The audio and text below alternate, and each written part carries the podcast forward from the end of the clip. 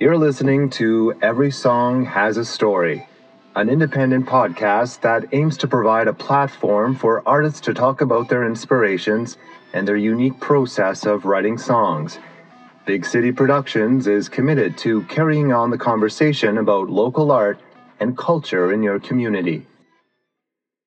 Hey, hey, what's up? We're at it again, bringing you another talented songwriter who's been busy traveling the world while gazing at the horizon and exploring what it means to be an artist in 2023 and beyond.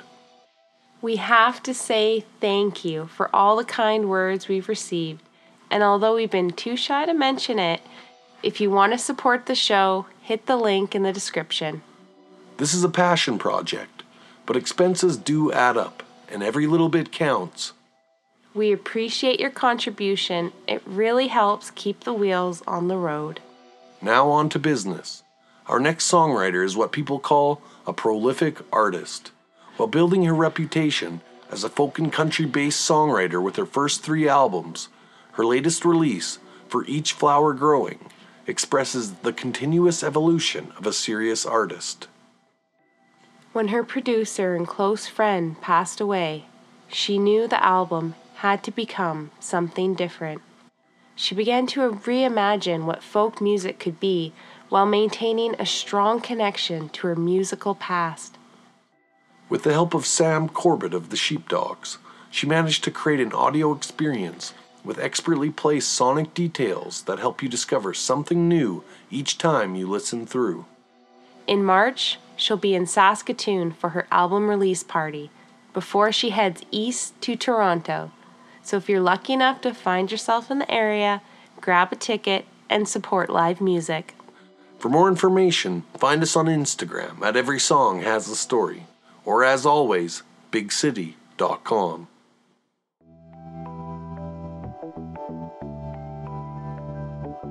just you know there's a lot of songwriting cliches but i think you just got to go with what what feels right to you that was initially how the song started and by the time i finished it i was like all right that just showed me exactly what i need to do the crowd just like went totally quiet it was so much fun to sing it when you know everybody's listening it's always kind of like an intense experience Hi, I'm Ellen Froese. I'm a folk singer songwriter from Saskatoon, and today we're going to be talking about my song, The Things That I Have Left to Do. Could you describe the day that the idea for the song came to you? Yeah, I think I was sort of feeling overwhelmed with the amount of uh, tasks that come with, you know, making a decision to drastically change up your life in some way. And I think that's where the initial idea came from. You know, when you're like dreading, you know, a big change in your life, but all of a sudden the realization hits you that you can't avoid it any longer. And then it starts getting like, okay, it's the first thing I have to do here. Could you tell us a little bit more about the inspiration for the lyrics? I think it was like the honestly the that line, like the title line, like things that I have left to do. I was just thinking of that and like feeling overwhelmed by what I needed to do. And I think I was sort of just like making a list. I was starting to make a list and then it sort of like turned into this song. So I wrote it pretty quickly. Um, yeah, it just kind of happened. But I don't know, just been going through like a lot of big changes and, you know, getting a little older. Time to change things up.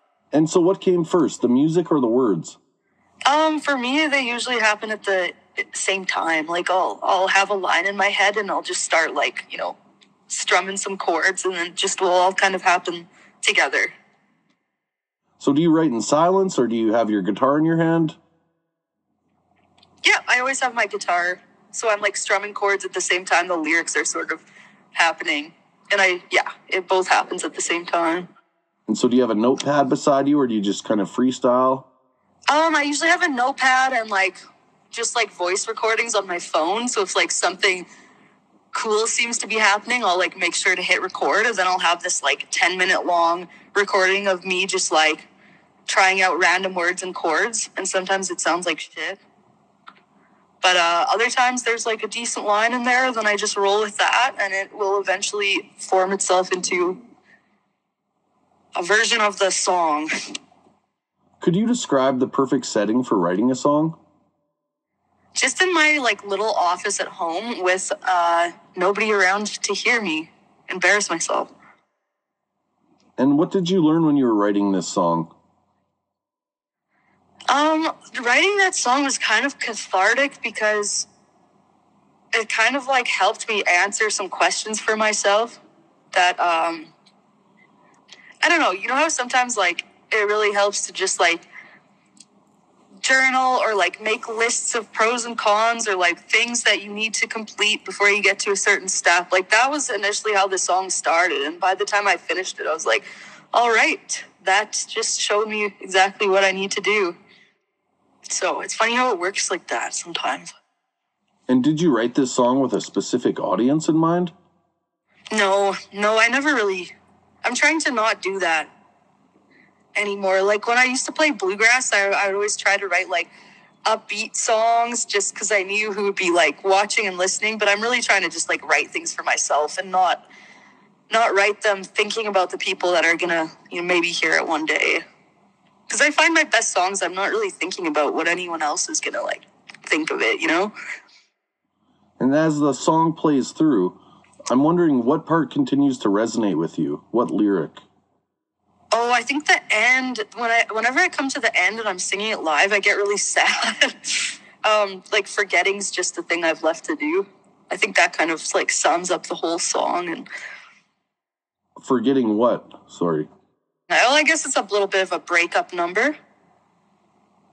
So just like yeah, I guess forgetting just like the the pain and the you know the hard times and like the getting through the breakup and stuff it's just like time is time's basically the only remedy so in the end once you've completed all the steps or whatever to like change your life up then the only thing left to do is just like settle into the new life and try to like i don't know i guess forget or yeah. Does that make sense? Have you ever performed this song? And if you have, could you maybe talk about a memorable time that you did?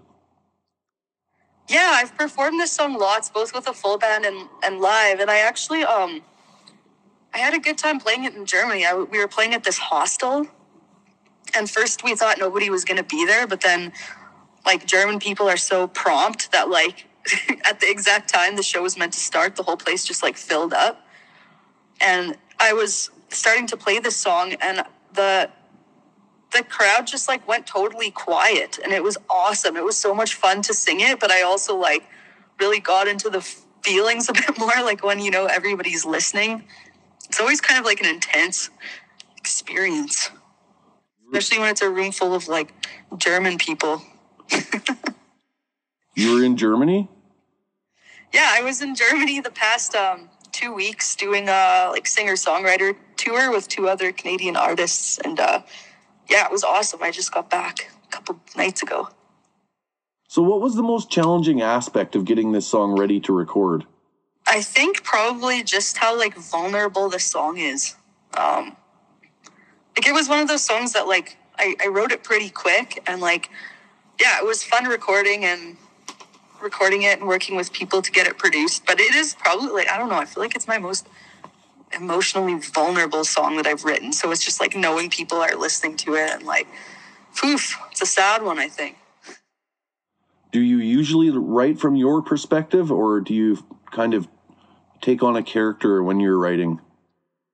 I think that like as I'm getting older, I'm getting more comfortable with like writing from my perspective or like being more like open and vulnerable with the songs I'm writing because yeah, like I said, I, I'm getting more into like not thinking about other people as much when I'm writing. So when you don't have that like blocking your creativity or whatever, you're just like writing very honestly for yourself. So where was the song Things I Have Left to Do recorded? It was recorded at Rec Hall Studios in Saskatoon. Did anyone accompany you on the song for the recording? Yeah, so um, I had a full band recording with me. So it's uh, Clayton Linthicum, Chris Mason, and Sam Corbett. And Sam also produced the album, so he had a big hand in all the tracks as well. And were there any like unique recording tricks used when you were tracking the song? Not really. I mean, I don't know a whole lot about recording, to be very honest, which was why it was nice to have Sam in there helping me out. There were a few times where he wanted me to like double my vocals, which sounded, I think, really like good and professional in the end, which is something that I wasn't used to doing because I've I grew up like playing bluegrass and like, you know, raw folk music. so yeah, I don't know, just a few. There's a few like synthesizers and drum machines on this album, which was really fun for me. Yeah, it's just stuff like that. Is there a funny story that comes to mind when thinking back to the recording sessions?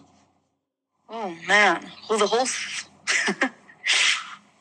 I feel like there's always just like funny things that happen every day in the studio. Like what you get like I don't know, you're spending like eight or nine hours together with these people in a day and you kind of get kind of loopy by the end of it. But I can't remember any specifics. I'm sure some would come up, but. and so if you could record anywhere, where would you choose to record a few songs? Geez, I don't actually know. I'm like not one of those people that has their eye on certain like recording studios and stuff. Like I've basically just recorded with Barrett Ross and Jill Mack in Saskatoon, so that's kind of like my favorite place. Um, but I would like to record something totally onto tape, like with a live band, like all in like one take. So anywhere I could do that would be awesome. Where's the best place we can find this song?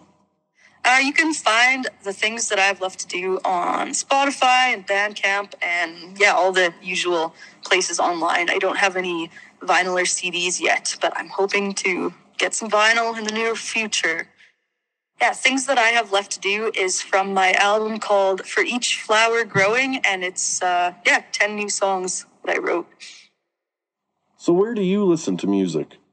I like to stream stuff um, just because it's, uh, it's easy and I'm driving around a lot. But I do have a CD player in my van, and I like to pick up CDs like when I'm touring with people, like CDs of musicians that I you know, see at live shows. I love going to live shows, love listening to records at home.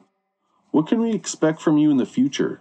Well, I am just about to start a new uh, songwriting um, phase. So hopefully a new album before too long. And I'm not sure exactly what, what it's going to sound like or look like, but yeah, I'm really excited and feeling really inspired these days. So hopefully hopefully it comes soon. I'm also going to be doing lots of playing in and around Toronto. You have a last minute show scheduled at a really big venue. Who do you call to join you on stage, and who else would you want to see on the bill? Ooh, that's a good question. Who do I call to join me on stage? I really love Casey and Clayton.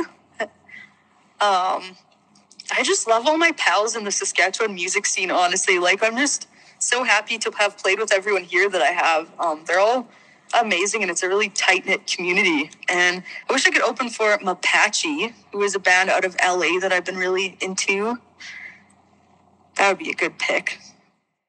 So, when you're about to go on stage, what's running through your mind the minute before you go on? Um, just hoping that I um drank enough tea and my voice isn't gonna sound bad and curious about what the vibe is going to be once I get up there because you never kind of know what what way it's going to go until you get up. I don't I don't really get too nervous anymore, but I'm always just you know curious and excited about what what it's going to be like. And what advice would you give to anyone starting out as a songwriter? Probably just the advice that everybody says, but just like write as much as you can and just like have fun and and don't don't be writing for anybody else. Like don't don't think about what what you think a, sh- a song should be like. Like I feel like I got so caught up in that at one point. Just you know, there's a lot of songwriting cliches, but I think you just got to go with what what feels right to you and just like practice it a whole bunch. Do a whole bunch of journaling without worrying about what who's going to read it. Yeah, just write a whole bunch. Can you give a shout out to anyone you think we should check out? Yeah, I think you should check out um, Doghouse Orchestra from Toronto and Casey and Clayton and Wolf Willow and the local group from Saskatoon. They're all wonderful.